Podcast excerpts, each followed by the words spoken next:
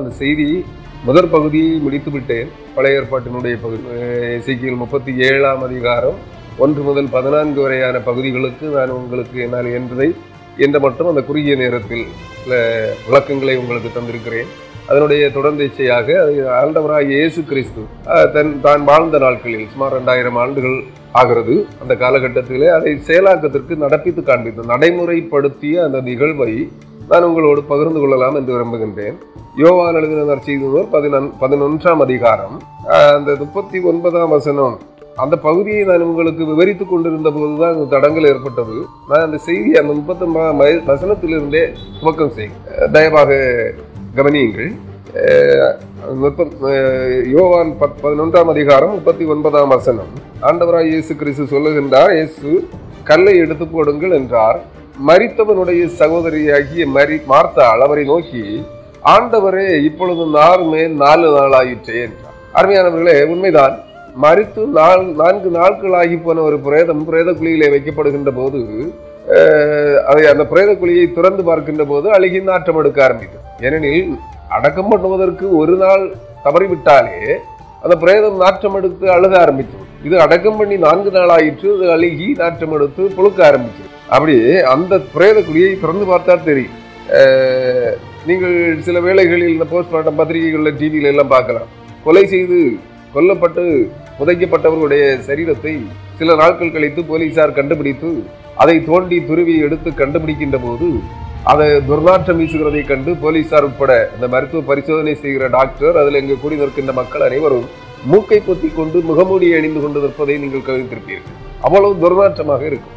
ஒரு மூடப்பட்டிருக்கிற சாக்கடை அல்லது மூடப்பட்டிருக்கிற ஒரு டாய்லெட் திறக்க அந்த அந்த செப்டிக் டேங்க் திறக்கப்பட்டால் எப்படி இருக்கும்? அதை விட துர்நாற்றமாக இருக்கும் ஒரு பிரேத குழி திறக்கப்படும் போது. அப்படிப்பட்டது அந்த துர்நாற்றம் வீசுமே என்கிற அந்த நோக்கத்தில் ஆண்டவராய் இயேசு கிறிஸ்துவினிடத்திலே மரியாள் மார்த்தாள் சொல்லுகிறார், ஆண்டவரே, நாலு நாளாயிற்றே இப்பொழுது நாரமே என்று சொல்லுகிறார். இயேசு அவளை நோக்கி, நீ விசுவாசித்தார், தேவனுடைய மகிமையை காண்பாய் என்று நான் உனக்கு சொல்லவில்லையா என்றார். நான் ஏற்கனவே சொன்னேன், ஒரு ஏற்கனவே ஒரு முறை சொல்லியிருக்காங்கள்ட்ட, நீ விசுவாசித்தால் தேவனுடைய மகிமையை காண்பாய் என்று. இங்கேயும் கல்லறைக்கு முன்பாக நின்று அவள் என்ன சொல்லுகிறாள்? ஆண்டவரே, நாலு நாளாயிற்றே நாருமே என்று சொல்லுகிறாள். இன்று நம்முடைய நிலைப்பாடும் அதுதான். நன்றாக புரிந்து கொள்ளுங்கள். நாம் அனைவரும் பல நூறு பல நூறாண்டுகளாக அல்லது பல ஆண்டுகளாக, நான் ஏற்கனவே சொல்லிட்டேன், அது திரும்பவும் சொல்லணும்னு விரும்பலை, பல ஆண்டுகளாக பல மாதங்களாக நாம் கிறிஸ்துவை ஆராதித்துக் கொண்டிருக்கிறோம். ஆனால் நம்முடைய இருதயங்கள் திறக்கப்படவில்லை. இயேசு கிறிஸ்து உயிர்த்தெழுந்த இயேசு கிறிஸ்து நமக்குள்ளே வாழும்படியாக சத்திய ஆவியானவராக உயிர்த்தெழுந்த இயேசு கிறிஸ்துவும் தூய ஆவியாகிய சத்திய ஆவியானவர் கிறிஸ்துவின் ஆவியினால் நிரப்பப்படுவதற்காக அல்லது பரிசுத்த வாக்குத்தத்தம் பண்ணப்பட்ட பரிசுத்த ஆவியானவரால் நாம் நிரப்பப்படுவதற்காக நம்முடைய இருதயங்களை திறந்து கொடுக்கவில்லை. அவர் நம்முடைய வாசலிலே நன்று இருதயத்தின் பலகையிலே இருதயத்தின் வாசலிலே நின்று தட்டி கொண்டிருக்கிறார். அநேக பட படங்களை நீங்கள் பார்த்திருப்பீர்கள். வாசலிலே வாசலறையை தட்டி கொண்டிருப்பது போல இயேசு கிறிஸ்து நின்று வாசலிலே தட்டி கொண்டிருக்கிறது போல தட்டி கொண்டிருக்கிறார். அங்கு அவர் உங்களுடைய வீட்டு வாசலை அல்ல தட்டுகிறார், உங்களுடைய ஆலயங்களின் வாசலை அல்ல தட்டுகிறார், உங்களுடைய இருதயங்களின் வாசலை தட்டி கொண்டிருக்கிறார். ஒரு இருதயத்தை நான் வாசம் பண்ணும்படியாக என்னுடைய எருசலேமாக, என்னுடைய ஆலயமாக, என்னுடைய வீடாக உன் இருதயமாகிய என் ஆலயத்தை திறந்து தா அப்படின்னு ஒரு தட்டிட்டு நிற்கிறேன். நல்லா புரிஞ்சுக்கங்க. நீங்கள் திறந்து கொடுக்காவிடில் அவர் உள்ளே வர முடியாது. ஆனா புது சிருஷ்டியாக்கப்படும் காலத்தில் முழுவதும் புதுப்பிக்கப்படுகின்ற நாட்களில் பிசாசின் மாயையிலிருந்து மீட்டெடுக்கப்படுகின்ற நாட்களில் மீட்டெடுக்கப்பட்டு புத்துருவாக்கம் செய்யப்படுகின்ற நாட்களில் புது சிருஷ்டிகளாக்கப்படுகின்ற அல்லது புது படைப்புகளாக்கப்படுகின்ற நாளிலே மறுபடி பிறக்கின்ற நீங்கள் பிறப்பிக்கப்படுகின்ற நாளிலே தண்ணீரிலே மூழ்கி மறுபடி பிறந்தோம் என்று சொல்வதெல்லாம் வேடிக்கை. இதெல்லாம் மாயாஜாலம், இது கண்கட்டு வித்தை. இந்த வித்தை அல்ல. ஆண்டவராகிய இயேசு கிறிஸ்து உங்களை மறுபடி பிறப்பிக்கின்ற போது உங்கள் சரீரத்துக்குள்ள இருந்தே உங்கள் இதயத்திற்குள்ள இருந்தே உங்களுடைய ஜீவாத்மாவை உயிர்ப்பித்து நீங்கள் புது சிருஷ்டிகளாக புது படைப்புகளாக தேவனுடைய குமாரர்களாக தேவனுடைய குமாரத்திகளாக மாற்றப்படுகின்ற போது, நன்றாக புரிந்து கொள்ளுங்கள், மாற்றப்படுகின்ற போது உங்க அந்த உங்கள் இருதயமாகிய பலகையிலே அவர் தட்டி கொண்டிருக்கிற போது அவராக தானாக திறந்தால், அவராக உங்களை திறந்து விட்டால் நீங்கள் என்ன செய்ய மாட்டீங்க? தாங்க மாட்டீங்க. அதனால்தான் இங்க மார்த்தா சொல்லுகிறாள், ஆண்டவரே, நாலு நாளாயிட்டே நாருமே, நாலு நாளாயிட்டே நாருமே. நீங்களும் அதைத்தான் சொல்லுவீங்க, ஆண்டவரே நான் நாற்பது ஆண்டுகளாக நான்கு தலைமுறைகளாக நாங்கள் பாரம்பரிய கிறிஸ்தவர்கள், நாற்பது ஆண்டுகளாக நாங்கள் கிறிஸ்தவர்கள், நாலு வருஷங்களாக நாங்கள் கிறிஸ்தவர்கள், நான்கு மாதமாக நான் கிறிஸ்துவை ஆராய்த்துக் கொண்டிருக்கிறேன், நான் மொழி ஸ்நானம் பெற்றேன், மறுபடி பிறந்தேன், இன்னும் ஒரு முறை என்னை பிறப்பிக்க வேண்டுமா நீர் என்று கேட்க போறீங்க. வேண்டாம், ஆண்டவர் உங்கள் இருதயங்களை திறப்பார். அப்பொழுது அவர் அழுகின் நாற்றம் எடுத்து பிரேத குழிகளை திறந்தது போல, செப்டிக் டேங்கை திறக்கிறது மாதிரி, சாக்கடையை திறந்தது மாதிரி உங்களுடைய இருதயமாகிய சாக்கடை, உங்களுடைய இருதயமாகிய பிரேத குழி, உங்களுடைய இருதயமாகிய செப்டிக் டேங்க் திறக்கப்படுகின்ற போது அழுகின் நாற்றம் எடுக்கிற துரிச்சைகளின் நாற்றங்கள் உங்கள் இதயத்திலிருந்து புறப்பட்டு வரும். ஆண்டவரே நாறுவே, இப்பொழுது நாறுவே, நாலு நாள் ஆகட்டுமே, நாற்பது நாள் ஆகட்டுமே என்று நீங்கள் சொல்லுகிறீர்கள். நான் வெளி வெளி உலகத்திலே கிறிஸ்தவ சமூகத்திலே கிறிஸ்தவ விசுவாசிகளிடத்திலே நான் பரிசுத்தவானாக, தேவனுடைய தீர்க்கதரிசியாக, தேவனுடைய அப்போஸ்தலனாக, தேவனுடைய ஊழியக்காரனாக பகட்டு வேடம் தரிக்கிறேன். என்னுடைய இருதயத்தை நீர் திறந்து விட்டால் இது அழுகி நாற்றம் எடுக்கிற சாக்கடையை விட, அழுகி நாற்றம் எடுக்கிற பிரேதங்களால் நிறைந்திருக்கிற பிரேத குழியை விட, சவக்குழியை விட, செப்டிக் டேங்கை விட துர்நாற்றம் வீசுமே. என்னுடைய வெளி வேடங்கள் அனைத்தும் கலைந்து போகுமே. என்னுடைய உள்ளான மனிதனுடைய என்னுடைய துர்நடக்கைகள் ரகசிய பாவங்கள் அனைத்தும் வெளிப்பட்டு விடுமே என்று மார்த்தாளை போல நீங்கள் என்ன செய்கிறீர்கள்? ஆண்டவராய் இயேசு கிறிஸ்துவை தடை செய்து கொண்டிருக்கிறீர்கள். நீங்கள் நீரங்கள் புரத இருதயங்களாகிய புரத குழிகளை திறக்க வேண்டாம், ஆண்டவரே சென்றுவிடும் என்று தடை செய்து கொண்டிருக்கிறீர்கள். அன்பான விசுவாசிகளை நன்றாக சிந்தியுங்கள். மார்த்தாள் அதை தான் அங்கே சொல்லுகிறார். இது அப்பொழுது மறித்தவன் மறித்தவன் வைக்கப்பட்டிருந்த பட்ட இடத்தில் இருந்த கல்லை எடுத்து போட்டார்கள். யார் எடுத்து போட்டார்கள்?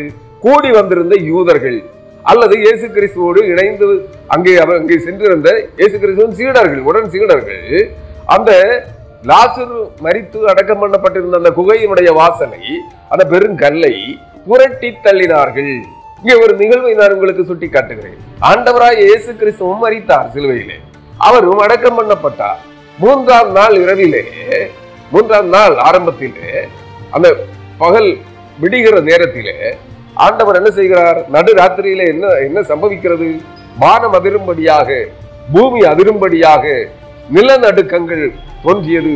மின்னலும் இடிமுழக்கமும் தோன்றி மின்னலை போல ஒரு தூதன் இறங்கி அந்த இயேசு கிறிஸ்துவின் கல்லறையை மூடியிருந்த அந்த பெருங்கல்லை, அந்த பாறாங்கல்லை புரட்டி தள்ளி அதன் மேல் அமர்ந்தான்.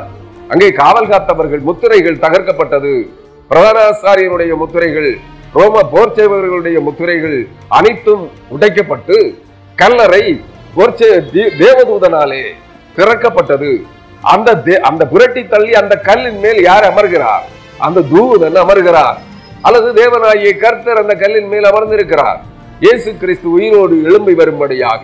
அருமையான கிறிஸ்தவர்களே, அருமையான விசுவாசிகளே, நீங்களும் நானும் ரட்சிக்கப்பட்டு புது சிருஷ்டிகளாக மாற்றப்பட வேண்டும் என்றால் உங்களையும் என்னையும் கட்டியிருக்கிற பிசாசின் மாய கட்டுகள், அடிமை விலங்குகள் தகர்க்கப்பட வேண்டும். பிசாசினுடைய அடிமை முத்திரைகள் தகர்க்கப்பட வேண்டும். நீங்களும் நானும் இன்று கிறிஸ்தவர்களாக இருந்து கொண்டிருக்கிறோம். உண்மைதான், வெளி வேடம் தரிக்கிறோம், உண்மைதான். ஆனால் நம்முடைய இருதயமாகிய பலகை சாத்தானுடைய அடிமைத்தனத்தின் முத்திரையினாலே முத்திரையிட்டு விடப்பட்டு காவல் காக்கப்படுகிறது. அந்த முத்திரைகள் தகர்க்கப்பட வேண்டும். அதற்கு உன்னிடத்திலே ஆண்டவராய் இயேசு கிறிஸ்து வர வேண்டும். அப்பொழுதுதான் உன்னை மூடி முத்திரையிட்டு காவல் காக்கின்ற அடிமைப்படுத்தி வைத்திருக்கிற சாத்தானுடைய அடிமைத்தனையின் முகத்தடிகள் உடைத்தறியப்படும். சாத்த ஆண்டவராய் இயேசு கிறிஸ்து அல்லது தேவனாகிய கர்த்தர் அல்லது பரிசுத்தாவியானவராகிய கர்த்தர் நம்முடைய தேவதூதர்களை உன்னிடத்திலே அனுப்ப வேண்டும். அனுப்பி அந்த மூடி முத்திரையிடப்பட்டிருக்கிற சாத்தானுடைய அடிமைத்தனையின் முத்திரையை உடைத்து, அவருடைய நுகத்தடியை உடைத்து, அவருடைய மாயையின் கட்டுகளை அறுத்து உன்னுடைய இருதயமாகிய புரேத குழியை அவர் திறப்பார். நீ தடை செய்யவே முடியாது. நீர் தடு நீ தடுத்தாலும் அவர் கேட்க மாட்டார். அதை திறப்பார். திறக்கின்ற போது உன்னுடைய ரகசிய பாவங்கள், மறை மறைவான பாவங்கள் அனைத்தும் வெளியரங்கமாகிவிடும். உன்னை கூடி நிற்கிற சூழ்ந்து நிற்கிறவர்கள் உன்னுடைய அருவருப்பான நாற்றத்தை பார்த்து, உன்னுடைய அருவருப்பான வாழ்க்கை முறையை கண்டு காரை உமிழ்வார்கள். நீ புது சிருஷ்டியாக்கப்பட வேண்டும் என்றால் இவைகள் அனைத்தும் உன்னிலே நடந்தேற வேண்டும். அங்கே லாசருடைய மறுபிறப்பு, உயிர்த்தெழுதல், அங்கே அதுதான் நடந்தது. லாசருடைய கல்லறை மூடியிருந்த அந்த பெருங்கல்லை புரட்டி தள்ளினார்கள். இயேசு தம்முடைய கண்களை ஏறெடுத்து நோக்கி பார்க்கிறார். எங்கே? பிதாவை. எங்கே? கல்லறையை நோக்கி பார்க்கவில்லை. லாசரு அடக்கம் பண்ணப்பட்டிருந்த பிரேத குழியின் உள்ளே நுழைந்து உன்னிப்பாக கூர்ந்து கவனிக்கவில்லை. அவர் வானத்தை நோக்கி தன்னுடைய கண்களை ஏறெடுத்து என்ன செய்கிறார்? பிதாவே, நீர் எனக்கு செவி கொடுத்தபடியினாலே உம்மை ஸ்தோத்திரிக்கிறேன் என்று சொல்லி, அதாவது அவர் செய்வதற்கு முன்பாக, லாசருவை உயிரோடு எழுப்புவதற்கு முன்பாக அவர் சொல்லுகிறார், பிதாவே நீர் எனக்கு செவி கொடுத்தபடியினால் உம்மை ஸ்தோத்திரிக்கிறேன்.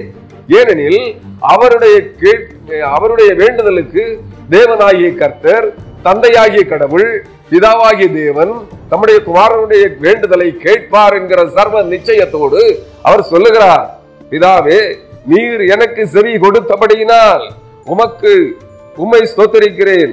நீர் எப்பொழுதும் எனக்கு செவி கொடுக்கிறீர் என்று நான் அறிந்திருக்கிறேன். உனக்கு இந்த விசுவாசம் இருக்கிறதா? அன்பான கிறிஸ்தவனே, அன்பான கிறிஸ்தவ விசுவாசியே, ஆண்டவராகிய இயேசு கிறிஸ்து உன்னுடைய இதயத்தை திறப்பதற்காக உன் வாசல்களை தட்டுகிற போது நீ அவருக்கு திறந்து கொடுக்கிறாயா? இல்லையே, அடைத்துக் கொண்டிருக்கிறாயே.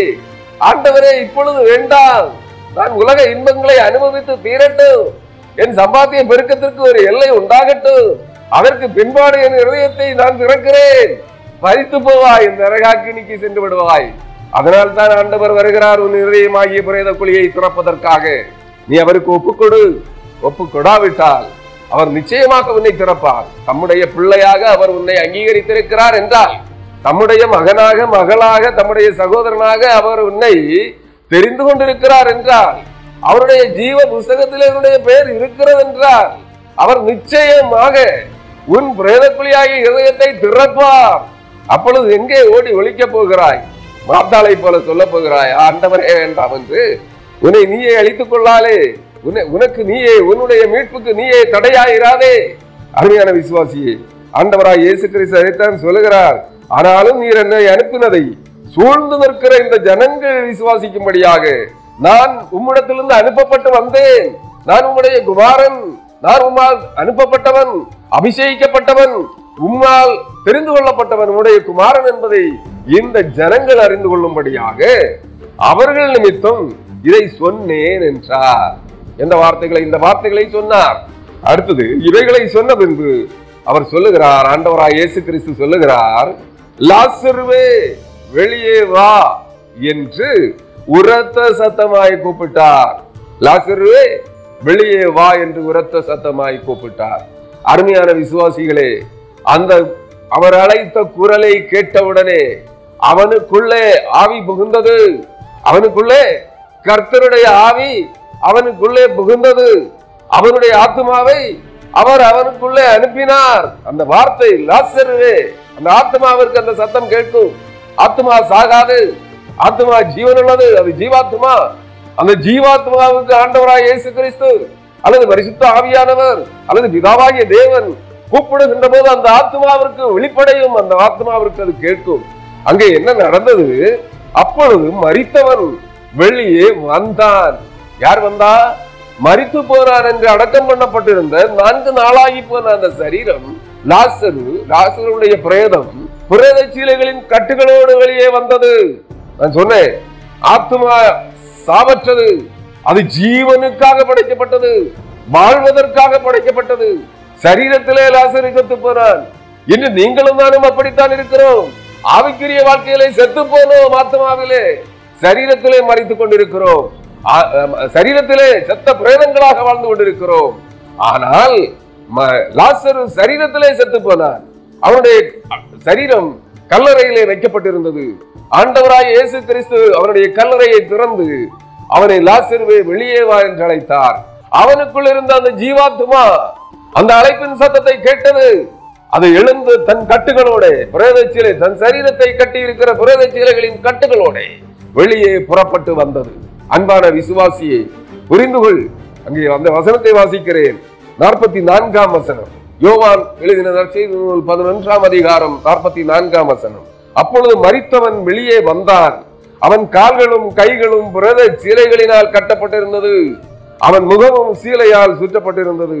இயேசு அவர்களை நோக்கி, இவனை கட்டவிழ்த்து விடுங்கள் என்றார். நன்றாக புரிந்து கொள்ளுங்கள், அவனை பிரேத குழியின் முத்திரைகளை உடைத்து கற்களை புரட்டி தள்ளி அவனை மீட்டு வெளியே கொண்டு வருவதுதான் இயேசு கிறிஸ்துவினுடைய வேலை. அவனை கட்டி இருக்கிற அவனுடைய உச்சம் தலை முதல் உள்ளங்கால் மட்டும் சுற்றி கட்டப்பட்டிருக்கிற பிரேத சீலைகளின் கட்டுகளை அவிழ்த்து விடுவது தேவனுடைய பணிவிடையாளர்களுடைய வேலை. நீ உன்னையும் கட்டவிழ்த்து கொண்டு உன்னை கட்டி இருக்கிறவர் உன்னை சூழ கட்டி இருக்கிறவர்களையும் உன்னை சூழ நீ கட்டி வைத்திருக்கிறவர்களுடைய கட்டுகளையும் அறுக்க போகிறாயா? அல்லது கட்டவிழ்க்கிற உபவாசம் ஜபம் நடத்த போகிறாயா? அல்லது பிசாசை கட்டுகிற ஜபம் நடத்த போகிறாயா? நீ கட்டுகிறதும் கட்டவிழ்க்கிறதும் அனைத்தும் வெளி வேடங்களே. ஆண்டவராகிய இயேசு கிறிஸ்து அன்றி வேறு ஒருவராலும் உன்னை கட்டி இருக்கிற அடிமைகளை கட்ட முடியாது, அவிழ்க்க முடியாது. உன்னை கட்டவிழ்த்து வெளியே கொண்டு வர முடியாது. அவர் உன்னை கட்டவிழ்த்து விடுதலை ஆக்காவிட்டால் நீ மற்றவர்களுடைய கட்டுகளை அறுக்க முடியாது. நன்றாக புரிந்து கொள். எவன் எதற்கு அடிமைப்பட்டிருக்கிறானோ அவன் எவன் எதனால் மேற்கொள்ளப்பட்டிருக்கிறானோ அவன் அதற்கு அடிமைப்பட்டிருக்கிறான். நீயே பாவத்துக்கு அடிமையாக இருந்து கொண்டு, நீயே பணாசைக்கு அடிமையாக இருந்து கொண்டு, நீயே பெண்ணாசைக்கு அடிமையாக இருந்து கொண்டு, நீயே சம்பாத்தியத்திற்கு அடிமையாக இருந்து கொண்டு, இந்த விக்கிரகங்களை உன் இதயத்திலே வைத்துக் கொண்டு, இந்த அருவருப்புகளால் உன் இதயத்தை நிறைத்து வைத்துக் கொண்டு நீ மற்றவர்களுடைய பாவ கட்டுகளை எப்படி அவிழ்க்க போகிறாய்? மரண கட்டுகளை எப்படி, மாந்திரிக கட்டுகளை அறுக்க போகிறாய்? எப்படி பிசாசின் அடிமை விலங்குகளை தகர்க்க போகிறாய்? முத்திரையிட்டு அடிமைகாக்கு அடிமையாக உன்னை வைத்து தன்னை காவல் உன்னை காவல் செய்து கொண்டிருக்கிறானே பிசாசு, அவனுடைய மாயின் கட்டுகளை முத்திரைகளை எப்படி உடைக்க போகிறாய்? நீ இங்கே காண்பிப்பதெல்லாம் மாயமாலம் அல்லவா, மாயத்தைகள் அல்லவா? கட்டவிழ்கிற ஜபம் நடத்துகிறாய். எத்தனை பேருடைய கட்டுகளை அவிழ்த்தாய்? உன் கட்டுகளை அறுக்கப்படவில்லையே. உன்னை கட்டி இருக்கிற மாயையின் கட்டுகளை, பணாசையின் கட்டுகள் அறுக்கப்படவில்லையே. உன்னை கட்டி இருக்கிற புரளாசையின் இச்சைகள் கட்டப்பட அவிழ்க்கப்படவில்லையே. உன்னை கட்டி இருக்கிற பிறைய சிலைகளின் கட்டுகள் அவிழ்க்கப்படவில்லையே. உன்னை கட்டி இருக்கிற அடிமை விலங்குகள் தவிர்க்கப்படவில்லையே. உன்னை கட்டி இருக்கிற பிசாசின் மாயக்கட்டுகள் அறுக்கப்படவில்லையே. நீ எப்படி மற்றவர்களை கட்டவிழ்க்கிறேன் என்று சொல்லுகிறாய்? மாய்மாலக்காரனே, மனம் திரும்பு. முதலாவது உன்னை திறப்பதற்கு, உன்னுடைய அடிமை விலங்குகள் தகர்க்கப்படுவதற்கு உன்னை ஒப்புக்கொடு. உன் இருதயமாகிய பிரேத குழியை, அருவருப்புகளால் நிறைந்திருக்கிறவருடைய இருதயத்தை திறப்பதற்கு ஆண்டவருடைய கரத்திலே விட்டுக்கொடு. நன்றாக புரிந்து கொள். இங்கே ஆண்டவராக இயேசு கிறிஸ்து சொல்லுகிறார், அவருடைய அவரை கட்டி இருக்கிற பிரேத சீலைகளை கட்டுகளை அவிழ்த்து விடுங்கள் என்று சொல்லுகிறார். அப்பொழுது மரியாளிடத்தில் வந்திருந்து இயேசு செய்தவைகளை கண்டவர்களாகிய யூதர்களில் அநேகர் அவரிடத்தில் விசுவாசம் உள்ளவர்களானார்கள். யாரிடத்தில்? உயிர் பெற்று எழும்பி வந்த லாசருவினிடத்தில் அல்ல, உன்னை கட்டவிழ்க்கிற கள்ள தீர்க்கதரிசிகளிடத்தில் அல்ல, ஆண்டவராகிய இயேசு கிறிஸ்துவினிடத்தில். பிரேத குழியை திறந்து லாசருவை வெளியே வாழ்ந்து அழைத்த மாத்திரத்திலே லாசரு பிரேத சீலைகளால் கட்டப்பட்டிருந்த, மூடி கட்டப்பட்டிருந்த அந்த நிலையிலே வெளியே புறப்பட்டு வந்தான். அதை எல்லாரும் கண்டார்கள். நன்றாக புரிந்து கொள்ளுங்கள். அப்பொழுது சொன்னார், நீங்கள் தான் இவருடைய கட்டுகளை அவிழ்த்து விட வேண்டும். அவர்கள் அவிழ்த்து விட்டார்கள். மறித்தவன் உயிரோடு அவர்களுடைய மத்தியிலே எழுந்து நிற்கின்றான். அருமையானவர்களே, கேளுங்கள். நீங்களும் நானும் ஆண்டவராகிய இயேசு கிறிஸ்துவினால் கட்டவிழ்க்கப்பட்டவர்களாக, மாயையின் கட்டுகள் அறுக்கப்பட்டவர்களாக, பிசாசின் அடிமை விலங்குகள் தகர்க்கப்பட்டவர்களாக, மாந்திரிக கட்டுகள் அறுக்கப்பட்டவர்களாக, சூனிய கட்டுகள் அறுக்கப்பட்டவர்களாக, பிசாசின் அடிமை விலங்குகள் தகர்க்கப்பட்டவர்களாக, அந்தி கிறிஸ்துவின் மாயையின் கட்டுகள் அறுக்கப்பட்டவர்களாக விடுதலையாக்கப்படவில்லை என்றால் ஒரு ஆத்துமாவை கூட நீ கட்டவிழ்க்க முடியாது. புரிந்து கொள். அருமையானவர்களே, இங்கே சொல்லப்படுகிறது, அப்பொழுது பிரதான ஆசாரியரும் பரிசேயரும் ஆலோசனை சங்கத்தை கூடி வர செய்து, நாம் என்ன செய்கிறது? இந்த மனுஷன் அநேக அற்புதங்களை செய்கிறானே என்று சொல்லி அங்கலாய்க்கிறார்கள், ஆலோசனை பண்ணுகிறார்கள், சதி திட்டம் தீட்டுகிறார்கள். இன்றும் அப்படித்தான் அநேக போதகர்கள், அநேக தீர்க்கதரிசிகள், அநேகர் சத்தியத்தை பிரசங்கிக்கிறோம், நாங்கள் சொல்வதுதான் சத்தியம் என்று சொல்லுகிற அநேக தீர்க்கதரிசிகள், அநேக அப்போஸ்தலர்கள், அநேக கள்ள பிரசங்கிகள், அநேக கள்ள போதகர்கள், உழைப்பில் கொளுத்து வாழுகிற அநேகர் இப்படித்தான் சொல்லுகிறார்கள். இந்த பிரதான ஆசாரியர்களை போல, வேத பாரகர்களை போல துராலோசனை பண்ணி ஒரு நீதிமானை, ஒரு உண்மையான ஊழியக்காரனை எப்படி கவிழ்த்து போடலாம், அவனுக்கு எப்படி சமாதி கட்டலாம் என்று துராலோசனைகளை எண்ணி பிணைத்துக் கொண்டிருக்கிறார்கள். நாங்கள் எங்களால் சொல்ல முடியாததை இவன் சொல்லுகிறானே, அவர்கள் நினைக்கிறார்கள். இந்த அநேக ஊழியக்காரர்கள், அநேக பிரபல பிரசங்கிவார்கள் அப்படித்தான் நினைக்கிறார்கள். எப்படி? எதை சொன்னாலும் எங்கள் மூலமாய் வெளியே வர வேண்டும், நாங்கள் அதை முதலாவது சொல்ல வேண்டும். எங்களை தவிர வேறொருவன் சொன்னால் அதை நாங்களே ஏற்றுக்கொள்ள முடியாது. ஏனெனில் நாங்களே அப்போஸ்தலர்கள், நாங்களே தீர்க்கதரிசிகள், நாங்களே பிரசங்கியார்கள், நாங்களே கட்டவிழ்க்கிறவர்கள், நாங்களே கட்டுகிறவர்கள். எங்களை தவிர வேறொருவன் வேதாகமத்தின் சத்தியத்தை சொல்லிவிடக் கூடாது. அவன் சொன்னால் அதை ஏற்றுக்கொள்ள முடியாது. என்னை மிஞ்சி அவன் எப்படி வர முடியும் என்று எண்ணி அந்த பொறாமையினால், அந்த வஞ்சகத்தினால், அந்த அங்கலாய்ப்பினால் தவித்து பல கட்டு கதைகளை அவிழ்த்து விடுகிறார்கள், தூசிக்கிறார்கள். அநேகரை நான் பார்த்திருக்கிறேன். நான் சில புத்தகங்களை வெளியிட்ட போது என்னிடத்திலே பேசின சில ரெவரண்டுகள் அந்நிய பாஷையை குறித்து பேசுவதற்கு நீ யார், நாங்கள் தான் பேச வேண்டும், நீ யார், அபிஷேகத்தை குறித்து பேசுவதற்கு நீ யார். நான் அபிஷேகமும் விடுதலை பணியும் என்ற தலையங்கத்திலே ஒரு புத்தகத்தை, திருநிலைப்படுத்துதலும் விடுதலை பணியும் என்ற ஒரு புத்தகத்தை எழுதினேன். இந்த புத்தகம் அநேக இன்றைய தமிழகத்தின் பிரபல பிரசங்கிமார்கள் என்ன செய்தார்கள் தெரியுமா? என்ன செய்தார்கள்? கடையாக அவன் விற்பனை செய்யக்கூடாது. பெந்தேகோஸ்தே நாளின் நிகழ்வுகள் என்ற ஒரு புத்தகத்தை எழுதினேன் இரண்டாயிரத்தி நான்காம் ஆண்டு. இந்த புத்தகத்தை விற்பனை செய்த ஒரு புத்தக நிலையத்தார், அவர்களின் கீழ் இருக்கிற சுமார் ஐயாயிரத்திற்கும் அதிகமான திருச்சபைகள் தமிழகம் முழுவதும் இருக்கிற எல்லா திருச்சபைகளுக்கும் கடிதம் எழுதினார்கள். இந்த புத்தகத்தை நாம் இருக்கக்கூடாது, எவரும் பெந்தேகோஸ்தேக்காரர்கள் வாங்கக்கூடாது என்று. தெரியுமா உங்களுக்கு? இரண்டாயிரம் புத்தகங்களை எங்களுக்கு தாருங்கள், அதன் அச்ச மொத்த விலையையும் ஒரே செக்காக அல்லது பணமாக தருகிறோம். ஆனால் ஒரு நிபந்தனை, இந்த செய்தி, இந்த புத்தகத்தில் எழுதப்பட்டிருக்கிற அனைத்தும் உண்மைகள், புதிய சத்தியங்கள், வேத வசனங்களின் புதிய விளக்கங்கள். இதை நாங்கள் தான் சொல்ல சொல்லி இருக்க வேண்டும், தவறி போனோம். ஆனால் நீங்கள் அந்த புத்தகத்தை எழுதி வெளியிட்டு விட்டீர்கள். ஆனால் இதில் இருக்கிற அந்த அந்நிய பாஷையை பற்றி சொல்லப்படுகிற பதிமூன்று பக்கங்களை எடுத்துவிட்டு இரண்டாயிரம் புத்தகங்களை எங்களுக்கு தர வேண்டும். அதனுடைய ஒவ்வொரு வார்த்தைகளும் சத்தியங்களே, இதுவரையிலும் வெளிப்படாத உண்மைகள், சத்தியங்கள் என்று. ஆனால் நிபந்தனை என்ன? வேற என்ன சொன்னார்கள்? இரண்டாயிரம் புத்தகங்களை தாருங்கள், ஒரு லட்சம் ரூபாய் உங்களுக்கு தந்து விடுகிறோம், செக்காக தருகிறோம் அல்லது தொகையாக தருகிறோம். ஒரே ஒரு நிபந்தனை என்ன தெரியுமா? அந்நிய பாஷையை குறித்து நீங்கள் பதிமூன்று பக்கங்களை எழுதியிருக்கிறீர்கள், அந்த அந்நிய பாஷையை பற்றிய விளக்கம் எங்களுக்கு தேவையில்லை. நாங்கள் அந்நிய பாஷையிலேயே எங்கள் திருச்சபையை கட்டியிருக்கிறோம். எங்களுடைய அஸ்திபார உபதேசம் என்ன? அந்நிய பாஷை, மூழ்கி ஸ்நானம். நீங்கள் இதை எதிர்க்கிறீர்கள். இந்த சத்தியங்கள் எங்களுடைய விசுவாசிகளுக்கு தெரிந்துவிட்டால் அவர்கள் எங்கள் திருச்சபைகளை விட்டு போய்விடுவார்கள். உங்கள் புத்தகத்திலே இருபத்தி இரண்டு புத்தகங்களை வாங்கி பற்ற அந்த குடும்பத்தாரிலே பத்தொன்பது குடும்பங்கள் எங்கள் திருச்சபையை விட்டு சென்று விட்டது. அதனாலே இனி நாங்கள் உங்கள் புத்தகங்களை விற்க மாட்டோம். ஒரே ஒரு நிபந்தனை என்ன? உங்கள் புத்தகங்கள் விற்கப்பட வேண்டுமானால் அந்நிய பாஷையை குறித்து எழுதின பதிமூன்று பக்கங்களை எடுத்து விட்டு எங்களுக்கு என்ன தர வேண்டும்? இரண்டாயிரம் புத்தகங்கள். எங்கள் திருச்சபையில இரண்டாயிரத்துக்கு அதிகமான குடும்பங்கள் இருக்கிறது, ஐயாயிரத்திற்கு அதிகமான விசுவாசிகள் இருக்கிறார்கள். நாங்கள் இவ்வளவு பெரிய திருச்சபையை தமிழ்நாட்டிலே உருவாக்கி இருக்கிறோம் என்றால் எங்களுடைய மூல உபதேசம், அடிப்படை உபதேசம் அந்நிய பாஷையும் மூழ்கி ஸ்நானமும். நாங்கள் பொய்யர்கள் என்பது வெளியப்படுத்தி விட்டு விட்டால் எங்கள் திருச்சபையின் குடும்பங்கள் போய்விடும், எங்கள் திருச்சபை சின்னாமிந்தமாகிவிடும்.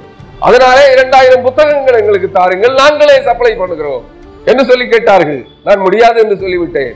நான் எழுதியிருக்கிற இந்த புத்தகத்தினுடைய நூற்றி முப்பது பக்கங்களிலும் இருக்கின்ற உண்மைகள், சத்தியங்கள் தான் என்று அவர்கள் சத்தியம் செய்கிறார்கள், இதுவரையிலும் புறப்பட்டிராத சத்தியங்கள். ஆனால் அந்நிய பாஷை நான் எதை எதிர்த்து இது உண்மை அல்ல, இது பொய் என்று எழுதியிருக்கிறேனோ அந்த பதிமூன்று பேசி பக்கங்களையும் எடுத்து விட்டு அவர்களுக்கு கொடுக்க வேண்டுமா? இப்படிப்பட்ட திருச்சபை நிறுவனங்கள் இருக்கின்றன, நன்றாக புரிந்து கொள்ளுங்கள். அதுபோல இந்த புத்தகத்தை விற்கக்கூடாது என்று கட்டளையிட்ட ஒரு போலி பிரசங்கி, செழிப்பின் உபதேசி இருக்கிறான். பெயர் சொல்ல விரும்பவில்லை. எல்லா கடைகளிலும் சென்று, சென்னையிலே எல்லா புத்தக நிலையங்களிலும் சென்று இந்த புத்தகத்தை விற்க விற்பனை செய்யக்கூடாது, இதை விசுவாசிகள் படித்து விட்டால் நம்மளே நம்மிடத்திலே நிற்க மாட்டார்கள், நம்மை விட்டு விலகி சென்று விடுவார்கள் என்று. ஏனெனில் இதற்குள்ளே சொல்லப்பட்டிருக்கிறது அனைத்தும் ஆசாரியர்களுடைய அபிஷேகம், அரசர்களுடைய அபிஷேகம், தீர்க்கதரிசிகளுடைய அபிஷேகம், சாட்சிகளுடைய அபிஷேகம், அப்போஸ்தலர்களுடைய அபிஷேகம். இதைத்தான் அங்கே சொல்லி இருக்கிறேன். இதிலும் எதை சொல்லி இருக்கிறேன்? மூழ்கி ஸ்நானத்தை குறித்தும் சொல்லி இருக்கிறேன். ஆனால் அதை விற்பனை செய்யக்கூடாது என்று தடை செய்தவர்கள் அநேகர், நன்றாக புரிந்து கொள்ளுங்கள். ஏன்? அவர்கள் சொல்லுகிற கபட வேடங்களை நான் கிழித்தறிந்து விட்டேன், அதனால் இவன் பிரசங்கிப்பதை மற்றவர்கள் கேட்கக்கூடாது. இன்றைக்கும் அப்படி அநேகர் செயல்பட்டுக் கொண்டிருக்கிறார்கள். எப்படி? இவன் யூடியூப்ல பிரசங்கம் பண்ணக்கூடாது, இவனுடைய செய்திகள் டெலகிராம்ல வரக்கூடாது, இவனுடைய சத்தி இவனுடைய பிரசங்கம் பேஸ்புக்ல வரக்கூடாது, இவனுடைய பிரசங்கம் புத்தகங்களிலே வெளிப்படக்கூடாது என்று தடை செய்கிறவர்கள் அநேகர் இருக்கிறார்கள். எதனாலே? எதை சொன்னாலும் அவர்கள் சொல்ல வேண்டுமா? ஒரு சத்தியத்தை சொன்னால், ஒரு வேதாகம சத்தியத்தை வெளிப்படுத்தினால் அதை அவர்களை தவிர வேறு யாரும் சொல்லக்கூடாது. அவர்கள் பிரபலமானவர்கள், உலக பிரசித்தி பெற்றவர்கள். அவர்கள் சொன்னா அது சத்தியமாகிடுமா? நான் சொன்னா நான் சொல்லக்கூடாது. நீ எப்படி பேசுறான்? நீ ஒரு சாதாரண மனுஷன் அல்லவா? நாங்கள் எல்லாம் அபிஷேகம் கொடுக்கிறவங்க. நீ அபிஷேகம் பெற வேண்டிய இடத்துல இருக்கவே. நாங்கள் எல்லாம் அபிஷேகத்தை கொடுக்கிறவங்க, பரிசுத்த ஆவியானவரை கொடுக்கிறவங்க, விற்கிறவங்க. நாங்கள் தான் பேசணும். என்னையா இது உலகம், கிறிஸ்தவ உலகம்? சத்தியத்தை யார் வேண்டுமானாலும் சொல்லலாம். சத்தியம் யாருக்கும் குத்தகையாக கொடுக்கப்படவில்லை. பரிசுத்த ஆவியானவர் யாருக்கும் குத்தகையாக கொடுக்கப்படவில்லை. கட்டமல் போவது யாருக்கும் குத்தகையாக கொடுக்கப்படவில்லை. யார் தகுதி உள்ளவனோ அவன் மூலமாக கர்த்தர் செயல்படுவார். நன்றாக புரிந்து கொள்ளுங்கள். எச்சரிக்கிறேன். மனம் திரும்ப மனம் உள்ளவர்கள் மனம் திரும்புங்கள். மறித்தவனுடைய எசேக்கியேல் முப்பத்தி ஏழாம் அதிகாரம் ஒன்று முதல் பதினான்கு வசனங்களிலே சொல்லப்பட்ட சத்தியங்கள் அனைத்தும் நிறைவேறுதலுக்கு உட்பட்டாயிற்று. அது இயேசு கிறிஸ்துவின் நாட்களிலே மரித்து போன லாசரு உயிரோடு எழுக்கப்பட்டு எழுப்பப்பட்டவுடனே அந்த வசனங்கள் நிறைவேறுதலுக்கு வந்துவிடுகிறது. பிரேத குழிகள் திறக்கப்பட்டது. மரித்து போனவன் பிரேத குழியிலிருந்து உயிரோடு எழுந்து வந்தான். பிற்பகுதிகளிலே அங்கே நாம் படித்து பார்த்தால் தெரியும். அந்த சில விருந்துகளிலே, சில வீடுகளிலே, சில சில நேரங்களிலே நடைபெற்ற விருந்துகளிலே இந்த மரித்து உயிரோடு எழுந்த லாசரு அந்த உயிர் அந்த விருந்து பந்திகளிலே இருந்து உணவருந்தி இருக்கிறார். இதை கண்ட பிரதான ஆசாரியர்களுக்கும் எரிச்சல் உண்டாயிற்று. எப்படி இவனை ஒழித்து கட்டிவிடலாம் என்று கங்கணம் கட்டினார்கள். நன்றாக புரிந்து கொள்ளுங்கள் அன்பார விசுவாசிகளே. இனி ஒரு நாள் கூட, ஒரு காலத்தில் கூட, பின்மாறி ஊற்றப்படுகின்ற காலத்திலே, நீங்கள் அனைவரும் புதிதாக்கப்படுகின்ற காலத்திலே, நீங்கள் அனைவரும் மறுபடி பிறப்பிக்கப்படுகின்ற காலத்திலே, இந்த வெளிப்படு எசேக்கியேல் முப்பத்தி ஏழாம் அதிகாரம் ஒன்று முதல் பதினான்கு வரையான வசனங்களும் வெளிப்பது அதை நிறைவேற்றி நடத்தி முடித்த வண்ணமாய் உயிரோடு இருக்கிற மாம்ச சரீரத்திலே உயிரோடு இருக்கிறோம் என்று வாழ்ந்து கொண்டிருக்கிற உங்களுக்குள் இருந்து உங்கள் பிரேத குழிகளாகிய இருதயங்கள் திறக்கப்பட்டு நீங்கள் அனைவரும் என்ன செய்யப்படுவீர்கள்? புது சிருஷ்டிகளாக, புது படைப்புகளாக, தேவகுமாரர்களாக, தேவகுமாரத்திகளாக, ஜீவனுள்ள தேவனுடைய மக்களாக, பரிசுத்த ஜாதியாக பிறப்பீர்கள். எப்படி? ஏசாயா அறுபத்தி ஆறாம் அதிகாரத்துக்கு வாங்க. வாங்க, ஏசாயா அறுபத்தி ஆறாம் அதிகாரம். நான் இதை இப்ப எக்ஸ்பிளைன் பண்ண மாட்டேன். ஜஸ்ட் என்னோட இன்ட்ரோடக்ஷனை மட்டும் சொல்லி விட்டுறேன். ஏசாயா அறுபத்தி ஆறாம் அதிகாரம் நான் ஏற்கனவே ஒரு செய்தியில கொடுத்திருப்பேன். அதை சுட்டி காட்டுகிறேன். ஏசாயா அறுபத்தி ஆறாம் அதிகாரம் ஏழு, எட்டு, ஒன்பது ஆகிய வசனங்களை நான் வாசிக்கிறேன். வாசித்து விட்டுறேன். இது எப்படி நடக்கும் என்று நீங்கள் கேட்டால் இப்படித்தான் நடக்கும். பிரசவ வேதனை படுமுன் பெற்றால், கர்ப்ப வேதனை வருமுன் அன்பிள்ளையை பெற்றால், இப்படிப்பட்டவைகளை கேள்விப்பட்டது யார்? இப்படிப்பட்டவைகளை கண்டது யார்? ஒரு தேசத்துக்கு ஒரே நாளில் பிள்ளை பேறு வருமோ? ஒரு தேசம் ஒரே நாளிலே உயிருக்கு புது சிருஷ்டியாக்கப்படும். ஒரே நாளில் ஒரு ஜாதி ஒருமிக்க பிறக்குமோ? ஒரே நாளிலே உலகம் எங்கும் ஒரே பரிசுத்த ஜாதி பிறக்கும். சியோனவரில் ஒருமிக்க வேதனை பட்டும் தன் குமாரரை பெற்றும் இருக்கிறது. இன்னும் பெறவில்லை, அது பெறப்போகிறது. சியோன் என்றால் உன்னத சியோன், தேவனுடைய சபை, இந்த பூமிக்குரிய மணவாட்டி சபை, தேவனுடைய மணவாட்டி சபை. ஊழியக்காரரே, உன்னுடைய மனைவி அல்ல, ஆண்டவராய் இயேசு கிறிஸ்துவினுடைய மணவாட்டி, பிதாவாய தேவனுடைய மனைவி. அந்த மனைவியாகிய உன்னத சியோன், பூமிக்குரிய சபை, சீரழிந்து சின்னாபின்னமாகி நாலாயிரம் ஐயாயிரம் துண்டுகளாக சிதறி கிடக்கின்ற சபை ஒன்றாக இணைக்கப்படும். அவள் அப்பொழுது பிரசவிப்பாள். எப்படி? ஒரே ஜாதி, ஒரே பரிசுத்த ஜாதி பிறப்பிக்கப்படும். மூவாயிரத்திற்கு அதிகமான ஜாதிகள் இருக்கின்ற இந்த உலகத்திலே ஒரே பரிசுத்த ஜாதி அந்த நாளிலே பிறப்பிக்கப்படும். பண்ணுகிறவராகிய நான் பெற செய்யாமல் இருப்பேனோ? கேட்கிறார். பண்ணுகிறவராகிய நான் பிரசவத்தை பெற செய்யாமல் இருப்பேனோ? பிரசவிக்க பண்ணுகிறவராகிய நான் பிரசவத்தை தடுப்பேனோ என்று உன் தேவன் சொல்லுகிறார். இந்த பூமிக்குரிய சீரழிந்து கிடக்கிற திருச்சபை, கிறிஸ்துவின் சபையாகிய மனவாட்டி, கிறிஸ்துவின் சரீரமாகிய சபை, சின்னாபின்னமாகி உலர்ந்த எலும்புகளை போல சிதறி கிடக்கிற திருச்சபை ஒன்றிணைக்கப்படும். அது ஒருமித்து ஒரு பரிசுத்த ஜாதியை பிறப்பிக்கும். ஏழு ஆண்டுகள். அந்த பிறப்பின் காலம் என்ன? புது சிருஷ்டியின் காலம் எவ்வளவு? ஒரு நாள் அல்ல, ஏழு ஆண்டுகள். அந்த ஏழு ஆண்டுகளிலே புதிய புத்திரவாக்கம் செய்யப்பட்ட ஒரு புதிய கிறிஸ்தவன் சபை இந்த உலகத்திலே தோன்றும். நன்றாக புரிந்து கொள்ளுங்கள். அந்த கிறிஸ்தவன் சபையிலே அங்கம் வைக்க போகிறாயா? இல்லை, நான் பெந்தேகோஸ்தேக்காரன், நான் கிருபாசனத்தை சார்ந்தவன், நான் புல்காஸ்பலை சார்ந்தவன், நான் பூரண கிறிஸ்தவன், நான் கிருபாசன கிறிஸ்தவன், நான் அசெம்பிளி ஆஃப் காட் கிறிஸ்தவன், நான் இந்திய பெந்தேகோஸ்தே கிறிஸ்தவன், நான் சுதேச பெந்தேகோஸ்தே கிறிஸ்தவன், நான் சிலான் பெந்தேகோஸ்தே கிறிஸ்தவன், நான் ஆங்கிலிக்கன் சபை, நான் பிரஸ்பெட்டேரியன் சபை, நான் பாப்டிஸ்ட் சபை, நான் கத்தோலிக்கன், அப்படி என்று பிரிந்து கிடக்க போகிறாயா? நினைத்துப்பா, இதை ஒன்னால் தடை செய்ய முடியாது. இது ஒரு நாளிலே நிச்சயமாக நடந்தேறும். அது மாயவித்தையும் அல்ல, மேஜிக்கும் அல்ல. தேவனாகிய கர்த்தர் அதை நடப்பிக்க போகிறார். எந்த ஒரு மனிதனாலும் தடை செய்ய முடியாது. அது ஒருவேளை உபத்திரவ காலமாக, அது ஒருவேளை ஆபத்து காலமாக இருக்கலாம். தானியல் தீர்க்கதரிசியின் புத்தகம் பனிரெண்டாம் அதிகாரம் ஒன்றாம் வசனத்தைத்தான் சொல்லுகிறது. உன் ஜனத்தின் புத்திரனுக்காக நிற்கிற பெரிய அதிபதியாகிய மிகாவேல் அக்காலத்திலே தோன்றுவான். ஒரு ஜாதியாரும் இந்த உலகம் பூமி தோன்றானது முதல் இதுவரையிலும் உண்டாயிராத யாதொரு ஜாதியாரும், அந்த வசனத்தை அப்படியே வாசிக்கிறேன், கேளுங்க. தானியல் பனிரெண்டாம் அதிகாரம் ஒன்றாம் வசனம். உன் ஜனத்தின் புத்திரருக்காக நிற்கிற பெரிய அதிபதியாகிய மிகாவேல் அக்காலத்திலே எழும்புவான். யாதொரு ஜாதியாரும் தோன்றினது முதல் அக்காலம் மட்டும் உண்டாயிராத ஆபத்து காலம் வரும். அக்காலத்திலே புஸ்தகத்தில் எழுதியிருக்கிறவர்களாக காணப்படுகிற உன் ஜனங்கள் அனைவரும் விடுவிக்கப்படுவார்கள். எந்த புஸ்தகத்தில்? தேவனாகிய கர்த்தருடைய ஜீவ புஸ்தகத்தில், ஆட்டுக்குட்டியானவருடைய ஜீவ புஸ்தகத்தில், பிதா குமாரன் பரிசுத்த ஆவி எனப்பட்ட மூவர் ஒருவராய் இருக்கிற பிதாவும் குமாரனும் பரிசுத்த ஆவியானவரும் மூன்று பேரும் இணைந்திருக்கிற அவருடைய அவர்களுடைய ஜீவ புஸ்தகத்தில் எழுதப்பட்டிருக்கிற உன்னுடையவர்கள் அனைவரும் விடுவிக்கப்படுவார்கள். இது எந்த காலம்?